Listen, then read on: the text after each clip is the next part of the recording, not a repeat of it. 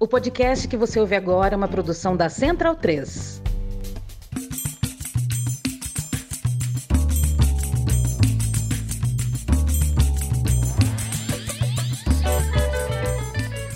Bom dia, boa tarde, boa noite a todos os ouvintes do Medicina em Debate. Né? Hoje vocês vão iniciar o programa, não vai ser com a voz de Trovão de Ari, vai ser com a minha voz mesmo. Ele está curtindo o carnaval. É, e aí, parafraseando diretamente do sertão nordestino, né, de Caicó, no Rio Grande do Norte. Estamos começando mais um programa. Dessa vez, é, aqui quem está falando é Luiz, vocês já me ouviram aqui várias vezes. Sou médico de família, professor universitário. E hoje a gente conta com a participação do Rodrigo e do Marco. Eu vou pedir para eles se apresentarem. Eu sei que eles já participaram, mas se apresentar novamente para a gente iniciar a nossa conversa hoje. E aí, pessoal? Tudo bom com vocês? Bom dia, boa tarde, boa noite. Aqui é Marco Túlio, já membro do Medicina em Debate Efetivo, né? Tinha participado dos últimos episódios como convidado, né? E estou aqui, né? E participei desse episódio entrevistando, né? A, a professora, pesquisadora e agora secretária de Gestão do Trabalho, Educação da Saúde do Ministério da Saúde, da CEGETS, a Isabela Cardoso. Foi um episódio muito bom e eu acho que discutimos muitas coisas importantes, perspectivas para o SUS, né, para a atenção primária, que é nosso nicho de trabalho. E é isso. Bom episódio para nós. Olá pessoal, eu sou Rodrigo, médico de família e comunidade, falando aqui de Salvador. É, eu sou apoiador pedagógico da Residência Medicina de Família e Comunidade daqui. Também atuo como servidor da Secretaria Municipal. É a segunda vez que eu participo aqui do Medicina em Debate. Dessa vez entrevistando a Isabela. E deu para a gente discutir bastante né, sobre a carreira no SUS e é, as residências em saúde, que são temas bastante importantes para a qualificação da formação no SUS. Rodrigo, você já está virando membro, né, cara? Segundo episódio, acho que já dá para contar, hein, Luiz? Com certeza. Se, se foi por falta de convite, agora não é mais. É, gente, para não ficar uma coisa meio estranha, é, a gente gravou o episódio logo antes do carnaval, na quinta-feira antes do carnaval. E depois é que a gente tá gravando essa abertura. Então a gente tá falando no passado, mas o episódio, a entrevista ela, ela já foi realizada. Foi uma entrevista muito interessante e acho que para todos os profissionais de saúde que nos escutam e também para quem não é profissional de saúde e gosta de debater sobre os rumos né, que o trabalho em saúde, que a educação em saúde tem assumido e que vai assumir nesses, nesses próximos anos. E aí nós como é, noobs, né, como iniciantes até, apesar de um longo tempo nessa função mais de host, eu acabei esquecendo de pedir uma música, né, e de pedir dicas culturais. Mas Marco deu uma sugestão, eu vou deixar para que ele sugira a música que vai passar no final do, do, do episódio para todo mundo ouvir. Então, a gente cometeu um essa deselegância de esquecer de pedir a Isabela para fazer uma dica cultural. Então a gente vai tomar é, essa iniciativa e a gente mesmo vai fazer essa indicação de música para o final do episódio. Eu estava conversando com o pessoal e eu tenho uma proposta. Como é pós-carnaval e a gente, mas a gente ainda está nesse clima carnavalesco, eu tenho uma sugestão da música do samba enredo da Imperatriz Leopoldinense desse ano, que foi a campeã do Carnaval do Rio, né, que trouxe um enredo incrível, né? O Leandro Vieira, que é o carnavalesco, é um personagem extraordinário do carnaval carioca, uma figura muito vinculada à cultura popular e muito identificada com a, com a cultura nordestina e, e por conta né, dos nossos colegas que estão aqui nordestinos, eu queria trazer esse samba enredo como uma sugestão para o final do episódio. O enredo da, da, da, Imperatriz, resumindo bastante, né, e a música conta ele de uma forma muito melhor, ele conta a história da chegada de Lampião no céu e no inferno né, de alguma forma reproduzindo histórias muito contadas na literatura de cordel, né, e de com, dessa chegada de Lampião e de como ele foi negado no céu, como ele foi negado no inferno e como por isso ele ficou transitando pela cultura popular. Né? É uma coisa como se ele ficasse encantado e, e, e permanecesse vivo na, na memória do povo, na cultura popular do barro, da, da poesia de cordel, enfim. É uma, é uma é um enredo extraordinário e que não, não que por isso, inclusive, fez com que a Imperatriz ganhasse o carnaval. E a música tá muito bonita. Vou parar de falar que eu falo demais, senão vou ficar meia hora contando a história. E vou deixar para vocês essa, essa música, esse samba enredo é, da Imperatriz Leopoldinense para fechar esse episódio carnavalesco do Medicina em Debate. Vale lembrar, né, gente, que o episódio foi gravado no dia 16 de fevereiro, na quinta de carnaval. Então, faz todo sentido essa escolha. Bom episódio para todo mundo.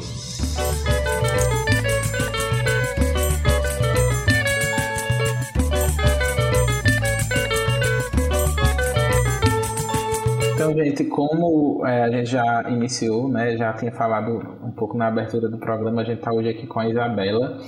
E eu vou é, começar, é, Isabela, pedindo para que você se apresente, conte para a gente um pouco da sua trajetória é, e de uma forma, da forma que você se sente mais à vontade para falar, tá certo? Bom, eu sou Isabela Cardoso, assumindo agora o cargo de secretária da Gestão do Trabalho e da Educação no Ministério da Saúde.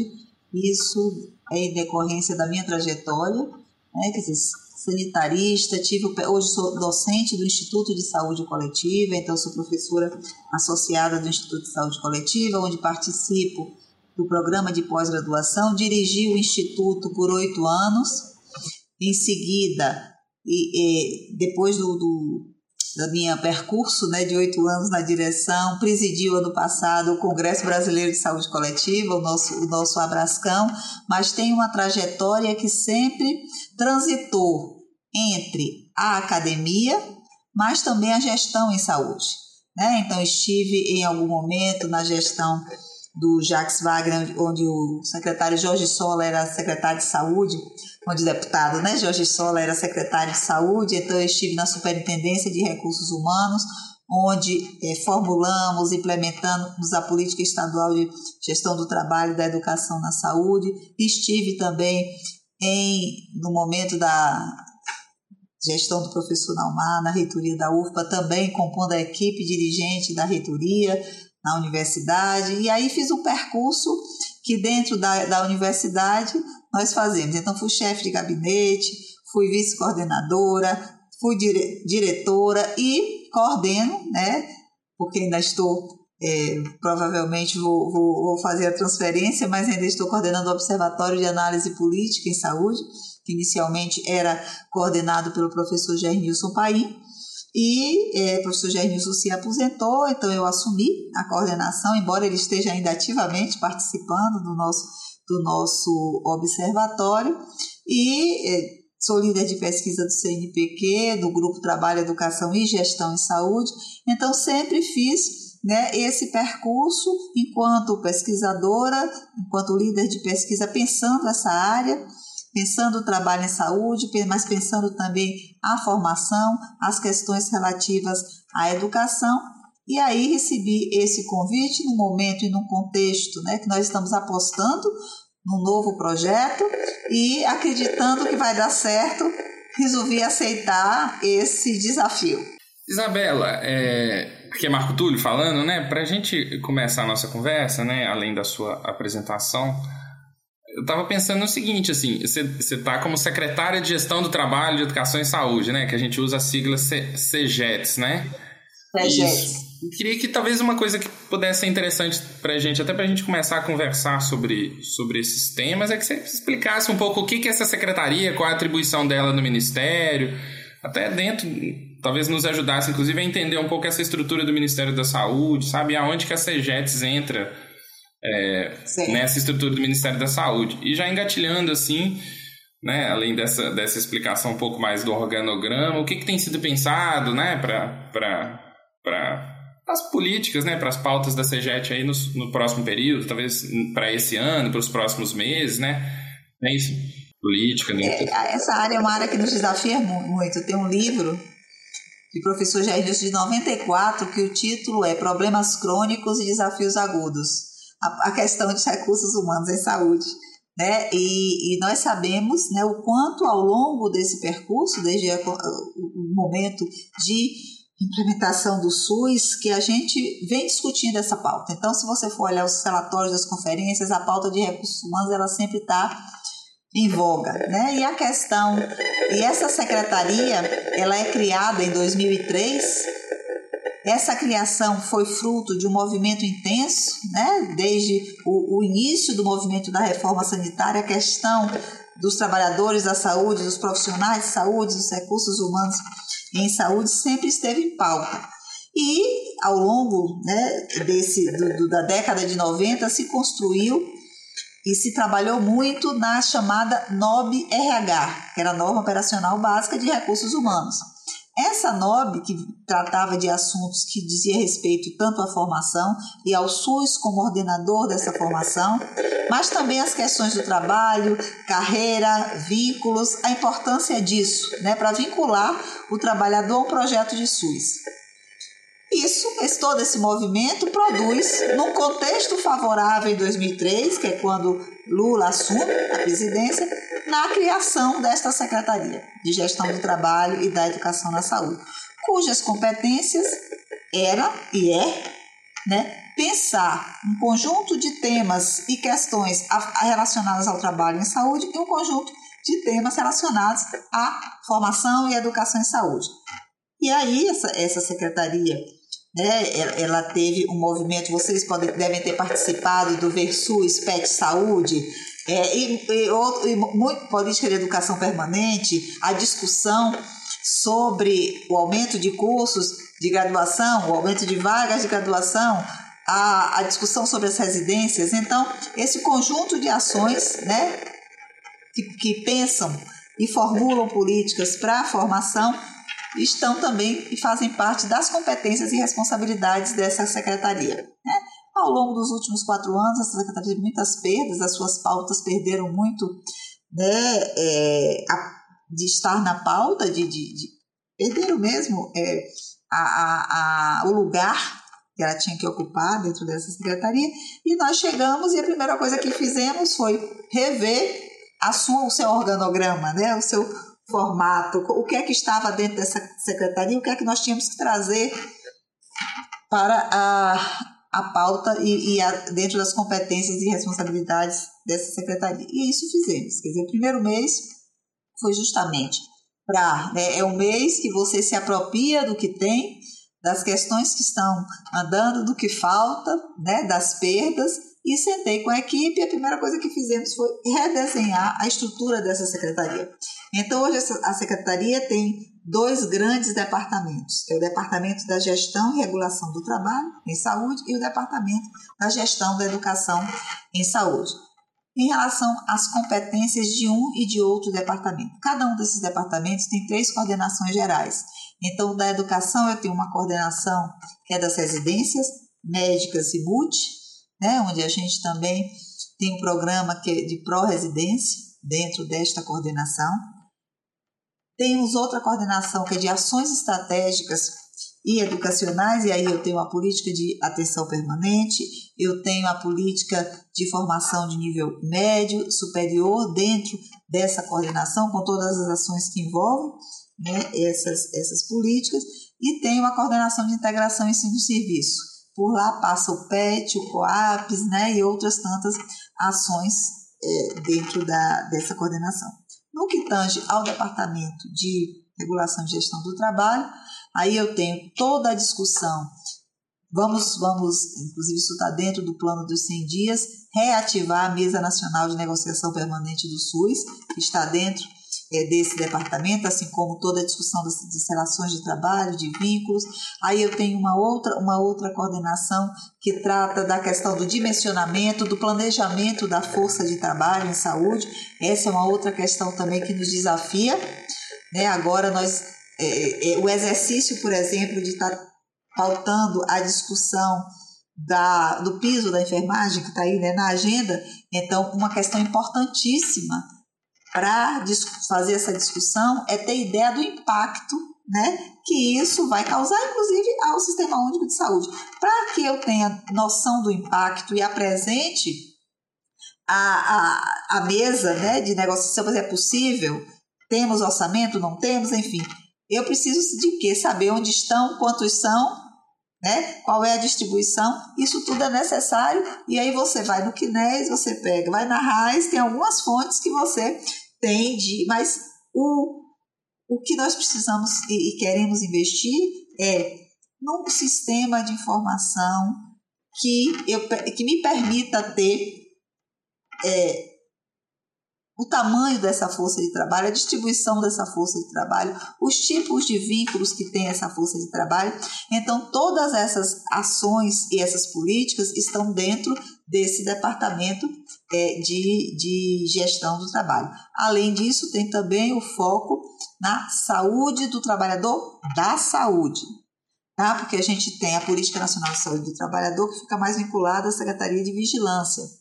Mas o pensar o trabalho em saúde, o trabalhador da saúde, inclusive no que tange a saúde mental, também é uma pauta que nós estamos tomando é, com muito afinco aqui para colocar, é, para pensar né, caminhos, ações, estratégias. E, e eu, eu coordenei um projeto agora pelo CNPq, onde o foco era o trabalhador da saúde, o enfrentamento da pandemia, e a gente tem, assim, e acompanhou depoimentos é, é, é, desses trabalhadores, o sofrimento desses trabalhadores e o quanto as condições de trabalho precisam avançar para não produzir tanto sofrimento né, nessas pessoas. Isabela, aqui é Rodrigo, é, é, parabenizar pelo seu currículo, sua trajetória, realmente é de muita importância ter alguém com a sua trajetória é, nessa função da CEGETS. E comentando um pouco mais sobre o que você pontuou sobre a, questão da precarização do trabalho, né? Acompanhando o relatório da, da equipe de transição na saúde, foi é, pontuado né, nesse relatório que houve nos últimos anos uma desmobilização, né, sobretudo nas funções que estão previstas para esse departamento de gestão do trabalho. No Congresso da Brasco, por exemplo, a gente pôde acompanhar muitas discussões sobre precarização do trabalho no SUS, né? A gente hoje tem muito, múltiplos vínculos precários de pejatização, é, regime é, temporário de, de atendimento em função da, da pressão que a lei de responsabilidade fiscal exerce sobre os municípios também. E no próprio Congresso, né, o próprio Gastão Wagner, ele traz uma proposta sobre carreira é, no SUS, né, voltado uma carreira própria para o SUS mesmo, em que a gente pense como a gente pode estar fixando e qualificando, né, esse trabalho na saúde e os vínculos trabalhistas. Eu gostaria de perguntar o que, que tem sido pensado em termos de promoção de uma carreira para os profissionais da saúde mesmo e de, ou de desprecarização né, desses vínculos de trabalho no, no âmbito das gestões né, do SUS, tanto nos três níveis de governo. É, hoje a gente tem uma uma realidade, e, e vocês né, vivem de perto isso também, que é a multiplicidade de vínculos dentro da, da gestão da saúde. Né? Então, nós temos hoje é, um conjunto de unidades que são gerenciadas por OS, nós temos vínculos, então você tem uma tipologia de vínculos que é bastante diversa. Você tem aquele que é estatutário, ou seja, que fez o concurso público, né, está lá e aí tem uma carreira de Estado, você tem o seletista, você tem o bolsista, você tem o contratado por OS, então você tem hoje uma multiplicidade de vínculos. Hoje nós, e aí o que é que nós, a carreira, discutir a carreira também é um ponto de pauta muito crucial para nós. Nós estávamos lá, fomos nós que organizamos, porque eu também coordeno o GT, eu esqueci de dizer isso. Abraço que não vai gostar disso. Eu, eu também coordenei o GT de Trabalho e Educação na Saúde da Brasco, hoje eu faço parte do colegiado, como também faço parte da diretoria da Brasco. E nós organizamos o simpósio internacional e organizamos essa mesa que você se referiu, convidando o Gastão, né, para que ele traz aquela proposta de carreira, carreira por áreas, né? Então, devemos pensar carreira para médico de família, devemos pensar carreira para vigilância, enfim, ele traz é, essa proposta e o que é que nós estamos agora é, organizando. Bom, então vamos reunir um grupo de, de pessoas que têm é, trazido essa, essa discussão, né, trazido esse debate, trazido propostas, mas eu acho que também temos que ouvir vocês. Né? E se eu perguntasse, é interessante, vocês querem uma carreira né, na saúde? E por que eu estou fazendo né, esse, esse comentário hoje? E isso faz parte também de toda a discussão que nós estamos tendo é, aqui dentro.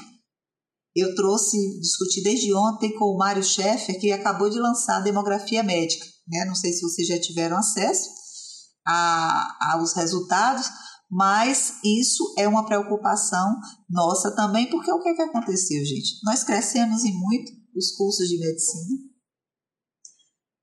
a maioria na, nas privadas. Aí quando você olha, e aí é muito interessante a distribuição que ele apresenta, nós ainda temos concentrações e temos né, lugares e regiões, por exemplo, da região norte, ainda com é, uma defasagem enorme em relação ao número de profissionais que precisa. Então, a, a nossa, o nosso desafio é pensar, né, carreira que carreira, qual, quais são os nossos desafios para fixar os médicos, e aí temos alguns estudos que, inclusive, mostram por que ficam, por que não ficam, é uma outra outro investimento que está se fazendo aí nós, a SEGEX, junto com a SAPS, né, Secretaria de Atenção Primária à Saúde. Eu sei que vocês também já ouviram o Nésio, mas está em pauta a discussão do mais médicos, mas também estamos pensando em mais profissionais, né? E que novo formato é interessante para que possamos atrair os médicos, mas ao mesmo tempo, como nós temos que pensar a formação, e aí entra a SEGETS nessa parceria estreita com a SAPS, para pensar qual é o melhor caminho, qual é a melhor trajetória formativa para que a gente vincule esses profissionais a esse programa, a esse projeto.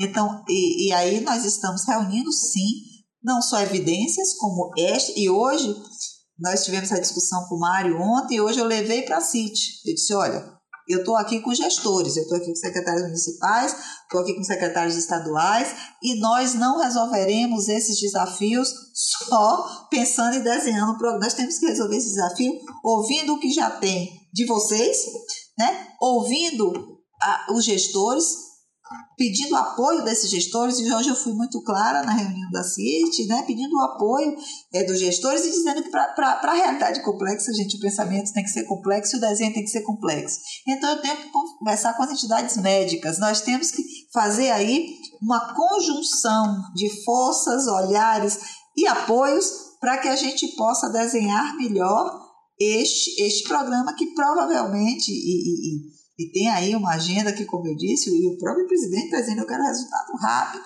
Então, tem aí uma programação para entrega né, dos 100 dias, que eu acho que isso vai ser, vai ser apresentado. Eu só posso adiantar que estamos trabalhando dia e noite, até mais ou menos essa hora, até 9 e 10, para no sentido de trazer e pensar o melhor formato né, que possa garantir principalmente né, a qualidade de atenção né, para a nossa população. Eu acho que essa é a nossa grande preocupação, formar bem, né, para atender melhor. Isabela, é, é, é, a gente entende de fato que não é uma questão simples, né? de fato a gente sabe que é uma questão complexa. É, e eu, você, a senhora estava falando, eu fiquei pensando aqui da gente que vivencia a realidade. Né? Atualmente eu estou é, como supervisor de um programa de residência e para mim trazer essa discussão sobre as residências é muito, é, é muito crucial até para o nosso futuro, né? enquanto programas de residência médica e multiprofissional.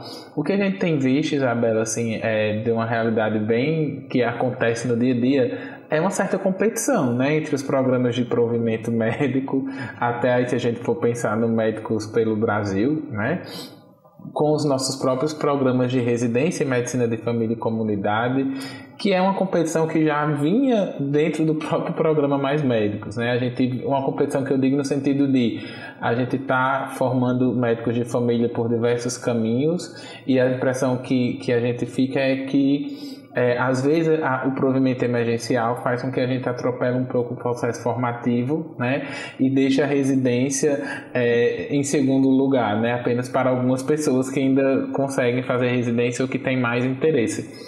Como é que vocês têm pensado isso, né? nessa articulação da residência, que faz um provimento que é, não é, é um, um provimento temporário, né? e aqui eu estou no interior do Nordeste, então a gente vê muito isso, o residente entra, faz a residência, mas depois vai fazer outra residência, enfim, vai atrás de outra coisa, porque muitas vezes a atenção primária não não atrai também nisso, né? Como é que vocês têm pensado esse processo, né? Tem outras questões sobre a residência, assim, que a gente queria abordar sobre as residências, mas esse é um aspecto inicial. Tem como conciliar todos esses programas e pensar na residência de medicina de família como um, um, com um potencial formativo que deveria ter, né? É, enfim.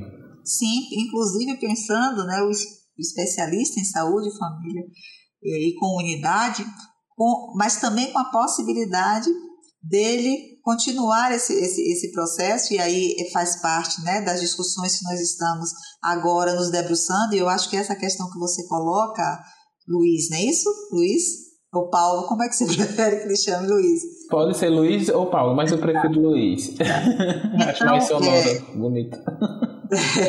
Luiz, essa é uma, essa é uma questão que veio, esse, exatamente isso que você descreveu, veio para a nossa mesa, né, para a nossa discussão, e estamos tentando é, desenhar, né, eu acho que está quase pronto, mas desenhar esse processo é, formativo que garanta isso. Primeiro, que a gente tenha uma certa sintonia nesse processo formativo é, como um todo. Né? Então, aí, e é isso que nós precisamos tomar para o SUS aquilo que lhe compete, que é ordenar a formação.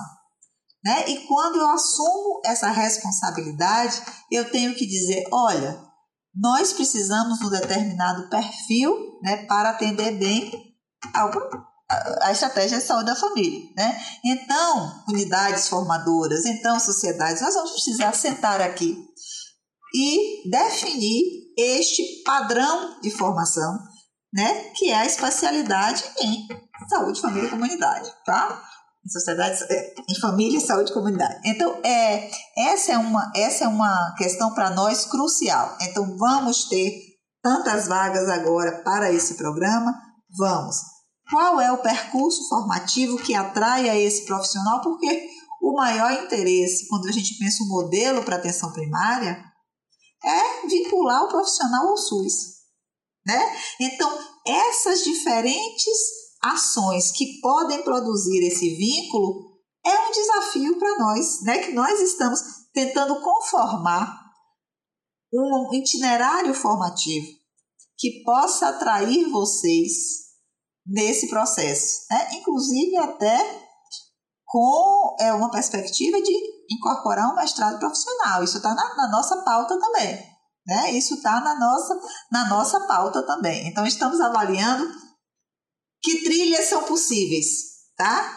para, para fazer essa, não só essa atração, mas também esse vínculo. Eu não quero que o, que o médico de família ele desista depois. Ele passou ali aquela, o tempo né, do, do, do, do, programa e, vai e, vai para o privado, né, ou vai buscar outros. Então, eu, eu, tenho, eu tenho diferentes necessidades, tenho.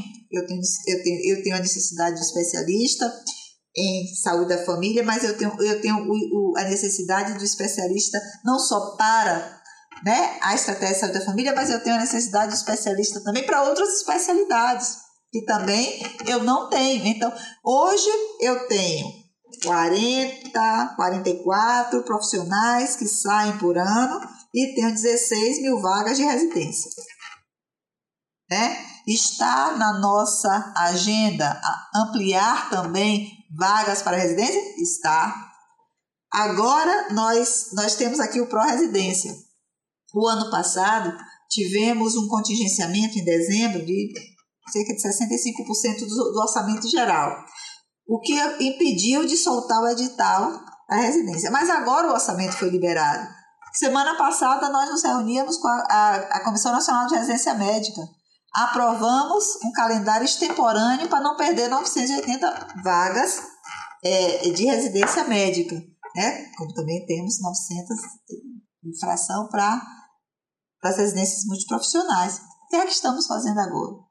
Corremos, preparamos a, minuto, porque tem que passar pela Conjur, que é a assessoria jurídica, e pelas as tramitações normais né, na administração pública, que precisa passar toda, tudo que sai, todo documento que sai. Então, o edital agora está na Conjur, já pedimos urgência e a ideia é que ele seja lançado. Acordamos com a Comissão Nacional de Residência Médica Então vai ser um processo extemporâneo, por quê? Porque nós precisamos é, é, dar valor ao recurso público e não perder.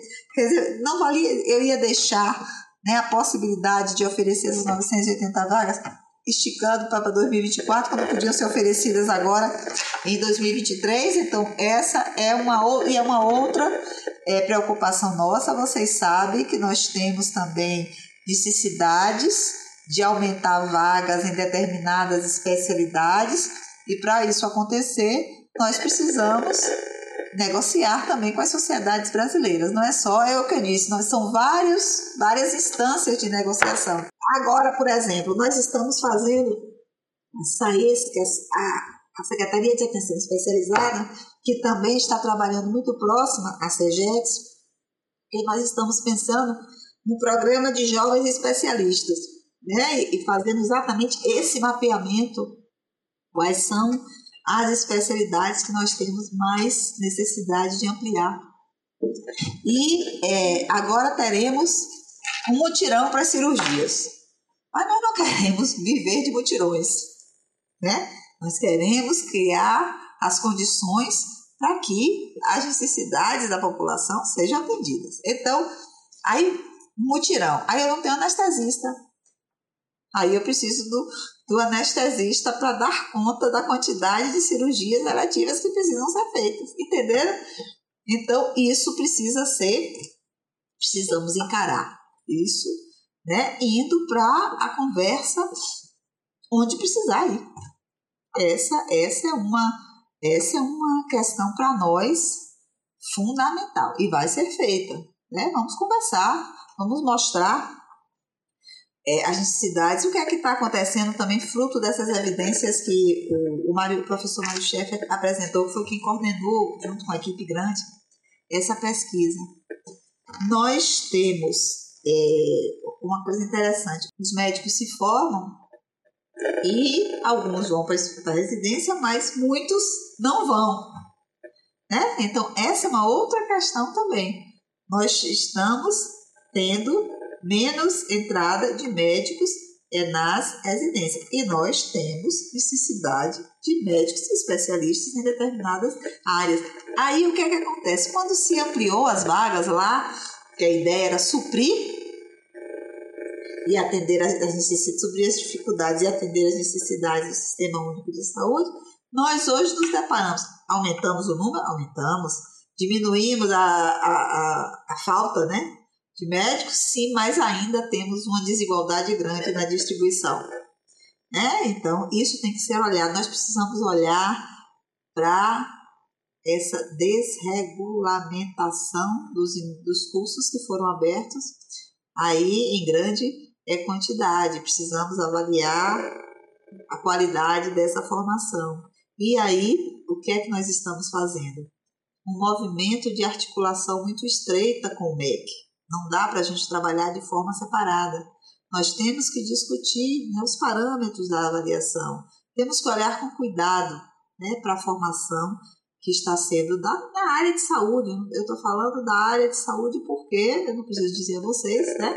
basta que a gente pegue o gráfico e a série histórica para ver a quantidade e o crescimento dos cursos. Eu só queria fazer um pequeno comentário mesmo de acréscimo. Eu achei muito importante vocês terem essa percepção da, da evasão né, para o privado dos médicos de família. Isso é uma realidade que a gente tem visto muito. Aqui no Rio Grande do Norte, por exemplo, inclusive foi minha pesquisa de mestrado, mais de 70% dos médicos de família que se formam estão indo para o setor privado, né? E aí a gente vê, tipo, o público formando para o privado porque não consegue fixar esse profissional no SUS. É, e assim, é um modelo que precisa ser revisto urgentemente, né? A gente forma um profissional num programa de residência é, que inclusive foi expandido muitas vezes na lógica do mais médicos, né, aqui no interior, principalmente onde eu estou, e depois a gente vê esse profissional indo para o privado por, por, diversas razões, vai, é, em, não fortalece o SUS, né, é, enfim, é, a gente caminha para um processo de privatização da saúde que enfraquece, né, vai, vai de encontro de fato à proposta. Era mais esse comentário, é uma, é uma questão que está se tornando cada vez mais emergente, principalmente quando a gente pensa nessas big techs, né, de saúde, que estão cada vez mais absorvendo médicos de família num processo que o SUS não conseguiu fazer, né? É, e aí, assim, eu poderia citar aqui vários que estão surgindo a cada dia mais, inclusive uma que eu atuo e que é, é, pegam vários médicos de família que estão no, no, no, no público, né? É, é, uma realidade que a gente precisa discutir. Eu acho que o Rodrigo tem algo queria seguir, né, na questão. Pronto, eu queria retomar um pouco, Isabela, essa questão das residências multiprofissionais, né? E do desafio que a gente tem de ampliar as residências, principalmente nas áreas é, que estão grande, é, distantes dos grandes centros urbanos, né? A gente viu que é, desde 2019, se não me engano, estão parados né, os atos autorizativos de novos programas de residência multiprofissional. A Comissão Nacional de Residência Multiprofissional em Saúde ficou um tempo parada, né? Sem em funcionamento. Depois foi retomado com com a coordenação de residências em saúde do Ministério, mas ocorreu um certo processo de desmobilização né, da abertura desses novos programas. Eu gostaria de perguntar, assim, é, quais estratégias têm sido pensadas para fortalecer essas residências multiprofissionais, tanto em saúde da família e comunidade, né? É, hoje já se discute também, né, uma, é, o próprio ISC aqui já tem um programa de residência em saúde coletiva voltado para o planejamento e gestão do SUS, que tem um foco na formação de gestores também para o sistema de saúde e saúde. A gente sabe que tem uma realidade nos municípios que tem essa defasagem de gestores capacitados, qualificados para a gestão do Sistema Único de Saúde.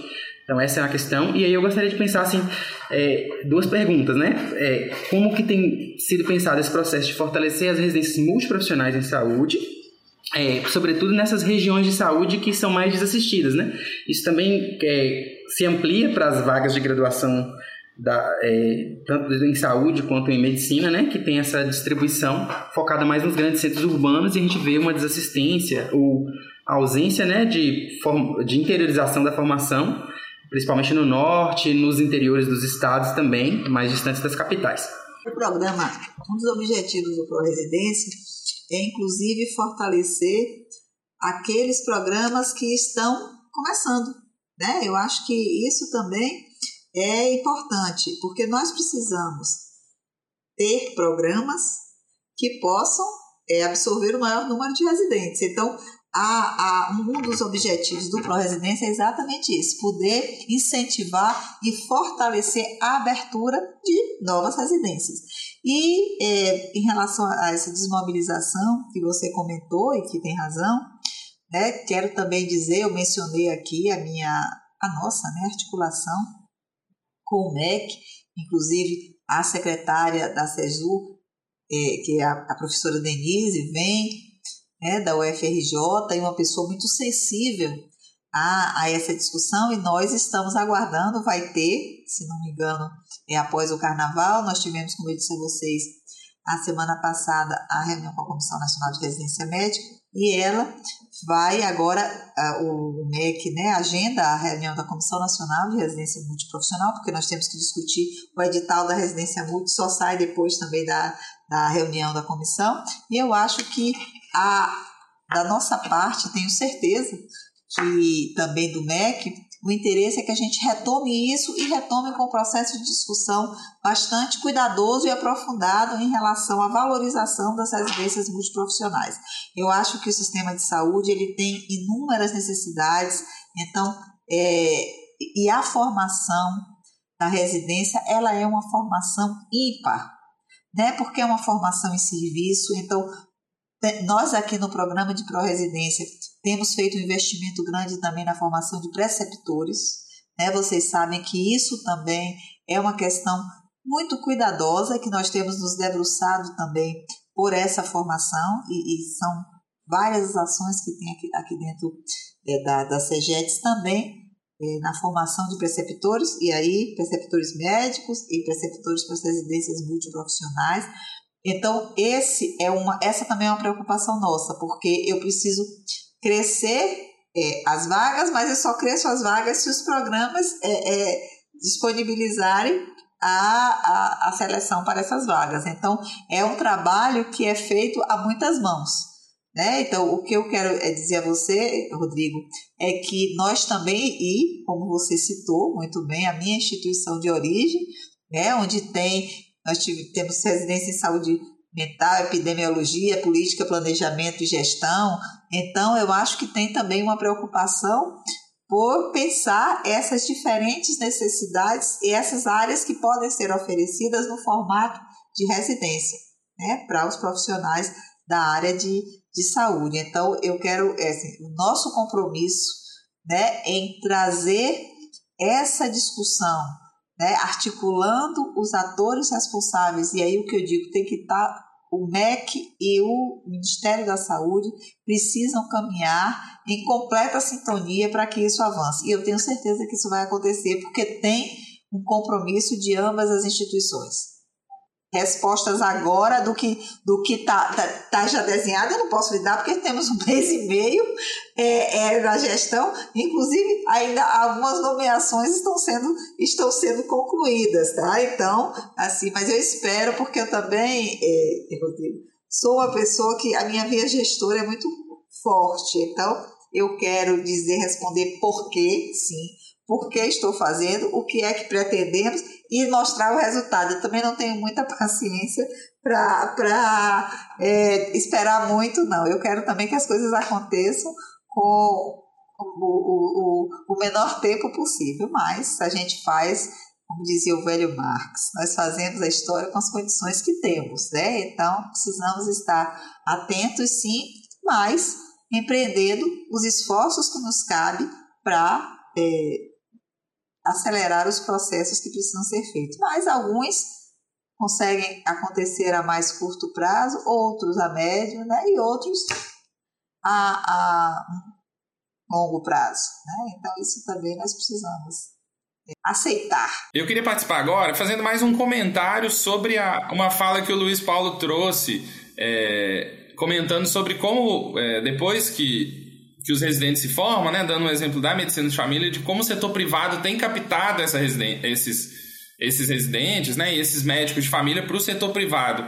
E, e, e, eu acho que isso tem uma dimensão da formação, mas tem muito mais uma dimensão do mercado de trabalho. Assim, né? o, o, o Luiz estava dando um exemplo da residência que ele coordena em Caicó, em Currais Novos, né? É, acertei. é, como ela é extremamente interessante enquanto residência, assim, eles têm construído uma estrutura de formação agora que está chegando numa, numa condição que, que ele tem, né, como é, é, como professor da universidade, está mais satisfeito com o processo pedagógico. Ela é financeiramente é super atraente, mas depois que os residentes terminam um processo de formação interessante, com uma, uma, uma bolsa que os estimula a fazer residência que é atraente, eles o que eles têm como opção de mercado de trabalho é trabalhar na prefeitura, é, se submeter na condições de trabalho, né, de relações com o gestor, de um conjunto de questões que são extremamente desafiadoras para gente, a gente que trabalha sobre várias sabe muito bem, e uma redução grande da, do valor do salário deles, assim, né? Isso é uma questão que para a gente se torna muito, muito grave, assim, é grave na medicina, assim, uma questão que para a medicina isso isso é uma questão relevante, uma questão que dificulta a fixação dos profissionais, a falta de uma certa perspectiva, uma, uma falta de um certo estímulo de continuidade o desafio da relação do, do cotidiano, a gente acaba se tornando médico né, dos municípios, isso induz né, uma, uma relação com os gestores, que, enfim, sabemos muito bem o desafio que isso tem. Mas para as residências multiprofissionais, para os profissionais das outras categorias profissionais, isso é muito pior. Assim, né? Provavelmente, é, se, se esses residentes fazem residência multiprofissional, certeza, provavelmente o salário deles como residente é muito maior do que o salário deles como trabalhador. A gente que trabalha na atenção primária, a gente sabe que nossos colegas do lado, os colegas enfermeiros, os colegas do NASF, os salários, assim, são de, de um grau de defasagem absurdo, além disso ter que se submeter a contratos de trabalho precário, a pressão de gestão, a politicagem, que, que, né, coisas absurdas de ter que fazer campanha né, no, nos interiores, isso é muito comum, sabe? Isso torna um, um, o contexto do trabalho dos trabalhadores da saúde, principalmente das outras categorias profissionais, nós médicos nos desgastamos e a gente muda de trabalho, arruma outro, né? Mas para as outras categorias profissionais, uma, uma, uma situação muito complicada, assim, né? Eu, eu trabalhei no, numa cidade no interior do Nordeste, gente que psicólogo concursado ganha, ganha atualmente um salário mínimo, assim, né? Então, assim, e, e, e, e, psicólogos que se formaram em universidade pública naquelas, naquelas região, que, tem, que são daquela região, que querem ficar naquela região, que se formaram com professores com uma perspectiva super interessante, que querem fazer um trabalho no SUS, que querem ser profissionais do SUS, mas que não sustentam isso, assim. É, eu acho que isso é uma questão, né? Acho que a gente é uma questão muito candente, assim, muito presente, muito tem sido muito batida essa pauta do mais médicos, a pauta da formação. Esse relatório que saiu recentemente do Mário-Chefe da demografia médica, uma coisa que nos chama atenção, que é um, um, debate que a gente tem que fazer, mas eu tenho sempre discutido muito essa questão da carreira dos, dos trabalhadores do SUS, assim, sabe? De, de, de que forma que a gente constrói estratégias né, que, que obviamente não desconsideram o município, mas em certa medida que protejam trabalha os trabalhadores desses inúmeros vínculos de trabalho precários é, e ao mesmo tempo consigam ofertar para ele condições de trabalho mínimo para que eles sejam o que eles querem ser, que são trabalhadores do SUS. Assim.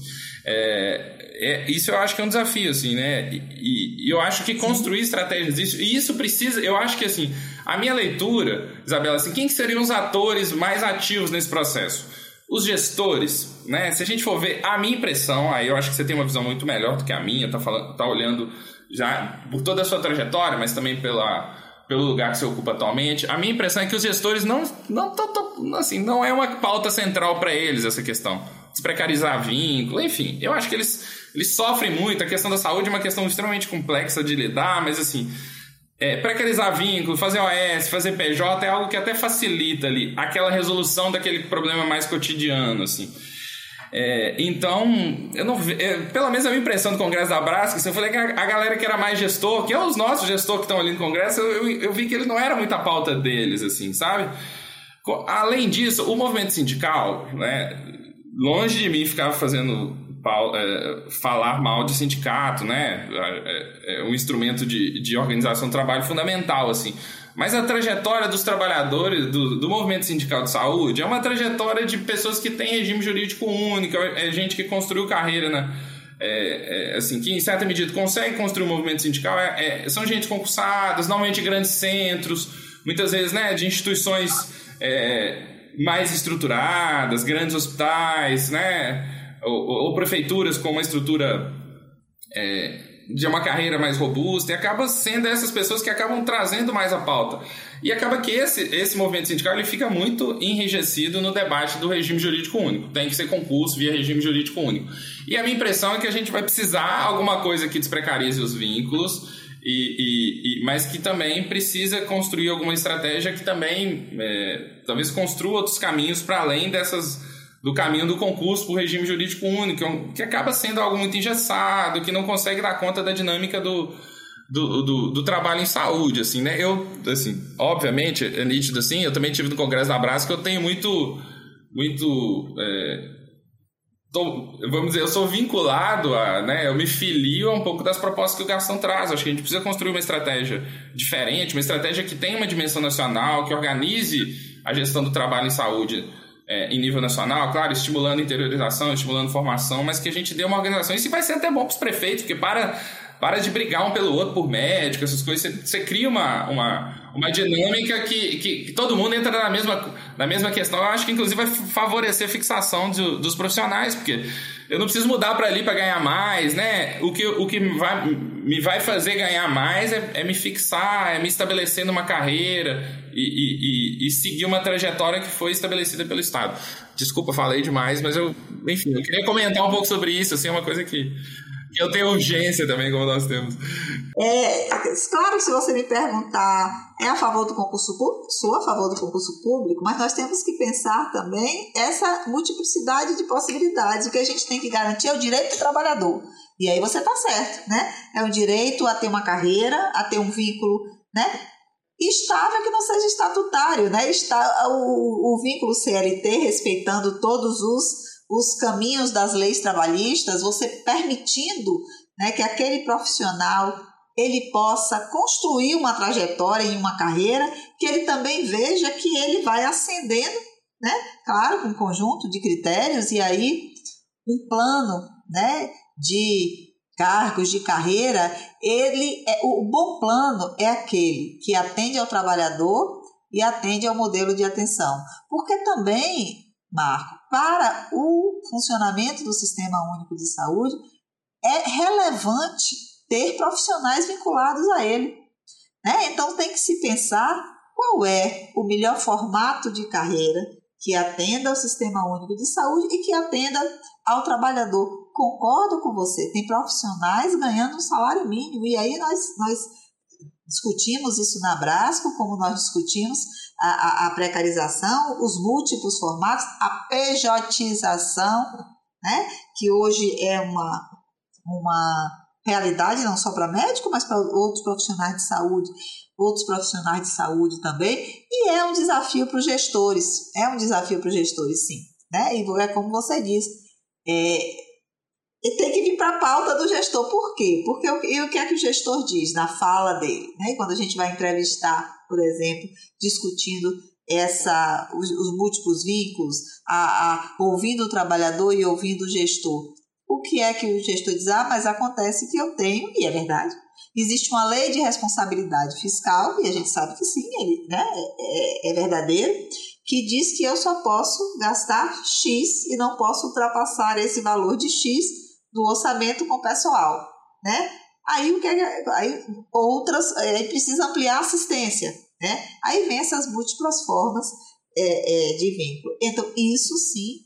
E aí quando eu digo a você que não é algo que se resolva só a partir da proposta de um lugar, né? Mas ela precisa ser aí uma tessitura, né? De possibilidades que devem ser resolvidas que não é pequena. Então, quando você diz, é verdade, sim. Agora, é, tem eu, a, a escuta do, do, do porquê o gestor né, apresenta essas, essas dificuldades. Porque na gestão também tem as limitações que nem sempre ele consegue, ele consegue dar conta. Então, é aí um conjunto de fatores que eu acho que nós vamos precisar, e é, é, é essa complexidade que eu me referia. Né? Não é uma, não são questões de simples resolução. Né? Tem que se sentar, tem que se olhar para os impactos. Agora, vocês, eu citei aqui o piso nacional da enfermagem. Né? Hoje tem um grupo debruçado sobre esse impacto, né? porque ao, é, é, ao aprovar, precisa aprovar com a responsabilidade de pagar, né? de ver lá o resultado é, contra-cheque dos profissionais. Então, para isso, precisa fazer uma análise orçamentária de viabilidade, né? E, e por isso que nós lutamos pelo aumento do recurso para a saúde. Isso nós não podemos é abrir mão de defender, né?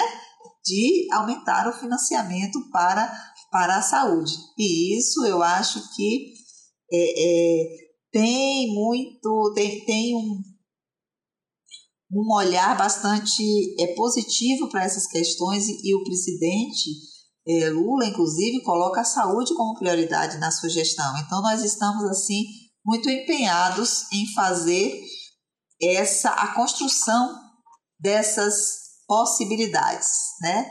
É, ontem eu dizia no Conselho Nacional de Saúde que a única coisa que nós podemos prometer é o nosso compromisso né, com esse fazer melhor, né, com esse essa defesa dos profissionais de saúde, essa defesa por melhores condições de trabalho.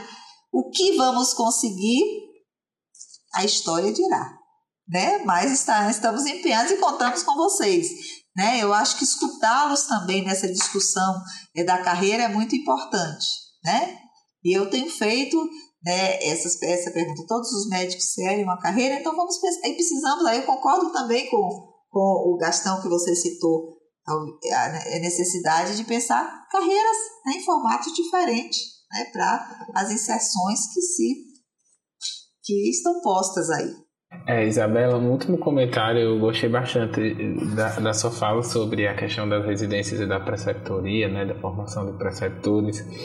É, e assim, do lado de, de, de quem lida com essa questão de preceptoria, de contratação, é, para além da, da, da, da, formação de preceptores, né, é muito importante também a gente pensar esse vínculo dos preceptores com os municípios. É um desafio gigantesco a gente convencer muitas vezes as gestões municipais a contratar preceptores, né? Os formatos de preceptoria são os mais diversos possíveis, assim, a gente não tem uma, uma unanimidade nisso.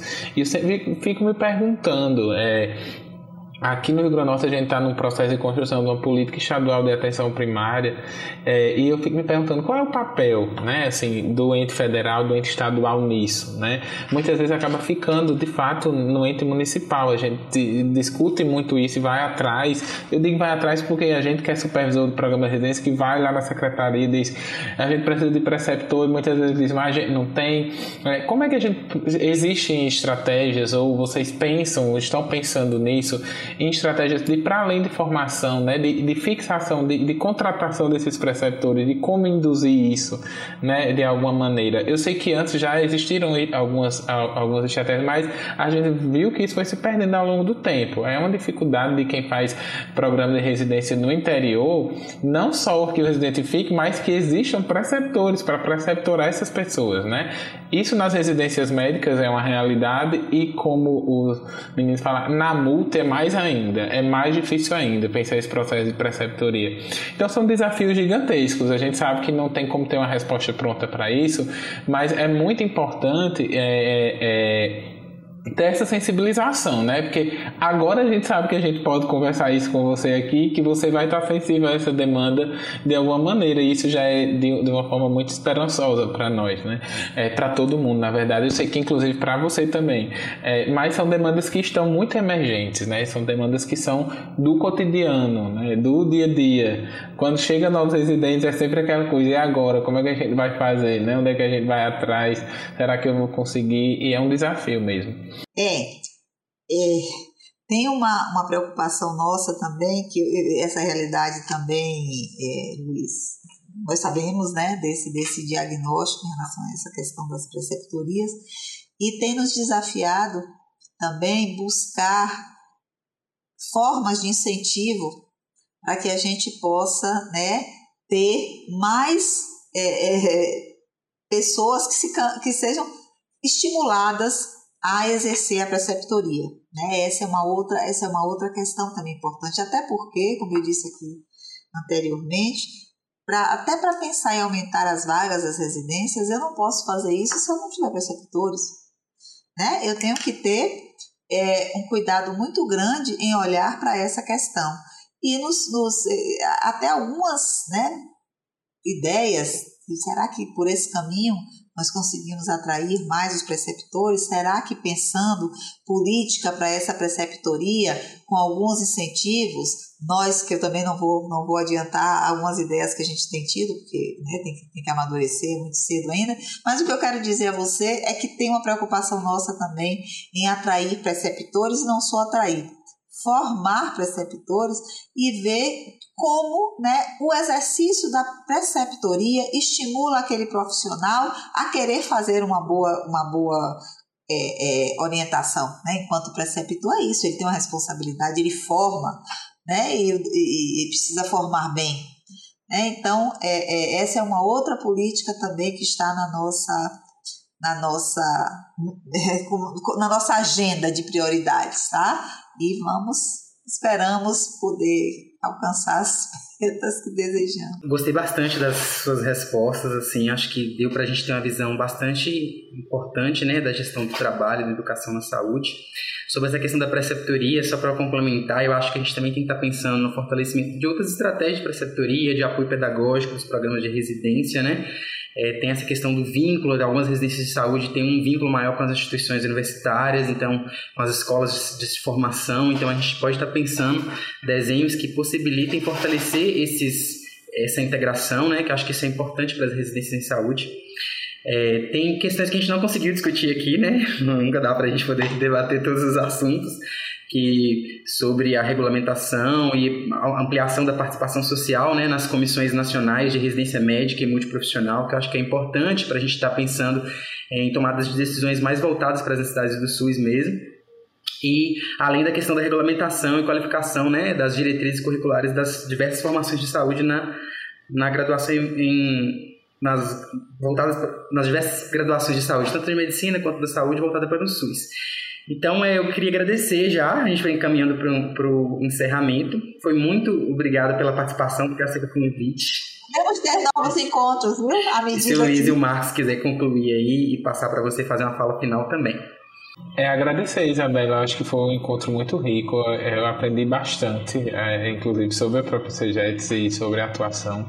Acho que a gente trouxe assim discussões que são muito relevantes para a gente que está na vivência né, da, da realidade do, do, serviço, mas também para você agora nessa função é, é, na secretaria em si. Né, eu sei que você atenta a essa realidade. E assim, fica o convite para próximos e fica o espaço. Né? A gente é, pensa esse, esse, esse podcast como também um momento de difundir né, as ações que estão sendo feitas né, agora, já que a gente tem um, um, um governo que de fato é alinhado com as nossas ideias e que é, a gente pode esperar movimentos positivos. É, antes a gente tinha aqui um podcast que era muito mais de, de, de, de falar do que estava errado, do que de críticas, né, do que, que a gente trazia muitas situações, agora a gente está fazendo um movimento de ouvir né, a, a, a, própria gestão, a gente já entrevistou o Proencio, já entrevistou o Nécio e outras pessoas também. A ideia é trazer também isso para dar visibilidade às ações, tá?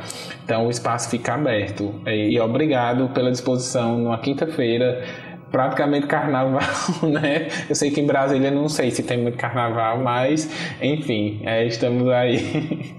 Estamos trabalhando ainda, então o carnaval é. tá, tá, tá, longe, mas eu queria também agradecer, dizer que foi um prazer conversar com vocês, Rodrigo, Luiz, o Marco.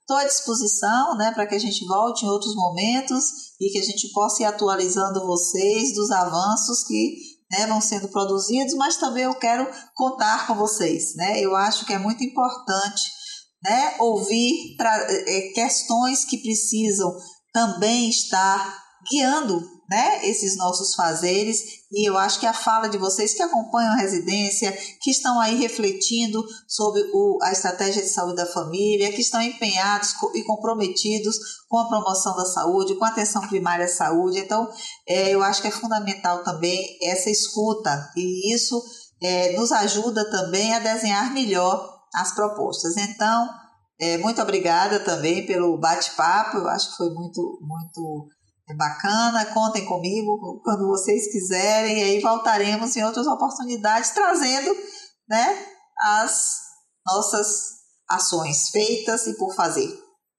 Então, eu, eu queria agradecer, Isabela, também por, por pela disponibilidade de participar conosco aqui do, do, do episódio, né? De todo é, o seu esforço que foi, né? Sair de, imagino, de um dia cansativo de de trabalho, de reuniões, de, de encontros, para poder conversar conosco aqui numa noite pré-carnaval, pré assim, né?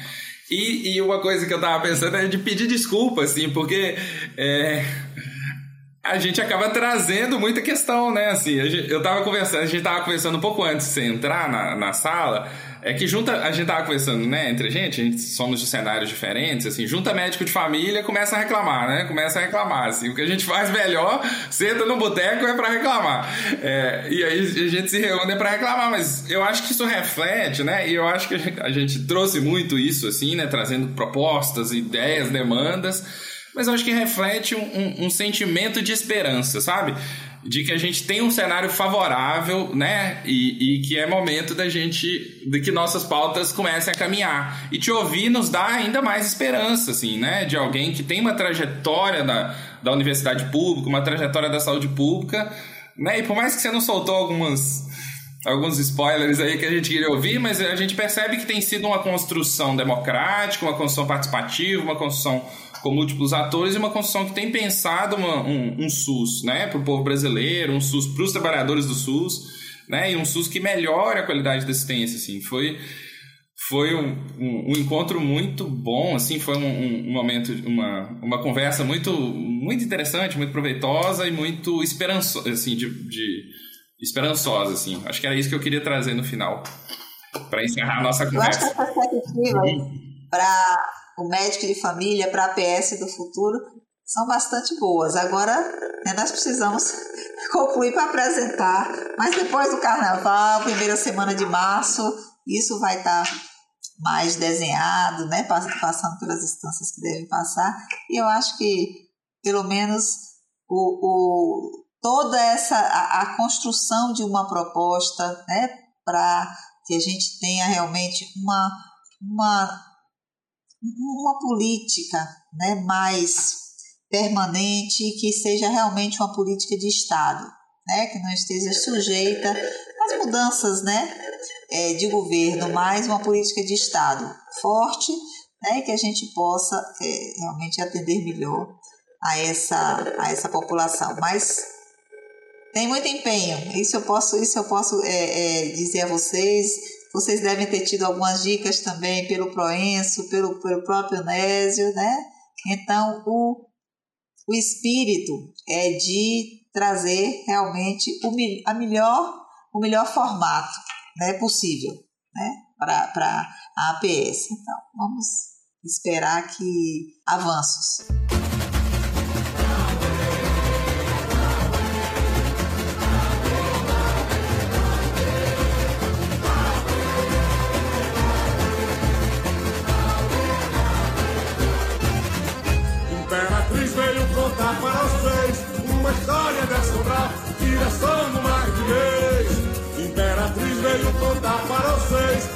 História de assombrar, viração no marquês. Disse um cabra aqui nas bandas do Nordeste, vilão deitado se achegava com o bando. Vinha no rifle de corisco e canção, junto de Cirilantão, Virgulino no comando. Deus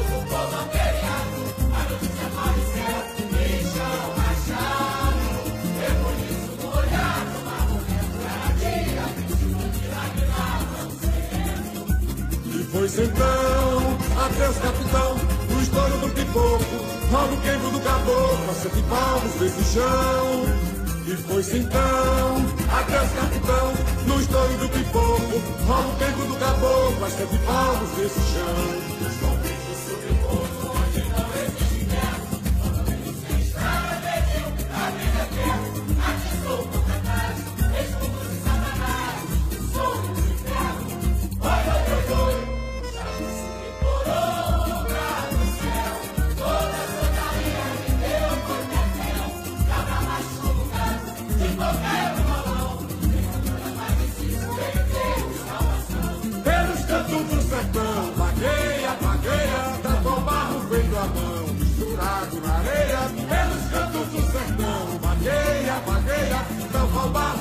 lover.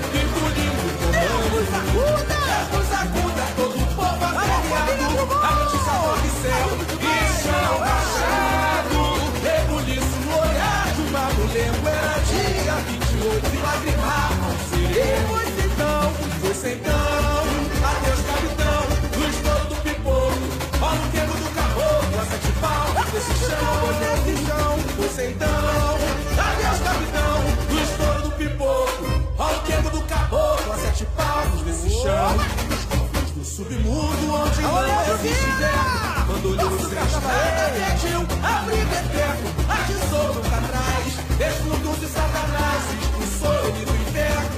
Oi, oi, oi, o jacuço implorou um lugar no céu, toda a santaria lhe deu, foi perdeu, cabra macho excomungado, te tocar é O envolveu na paz de Cícero, ele deu de salvação, pelos cantos do sertão,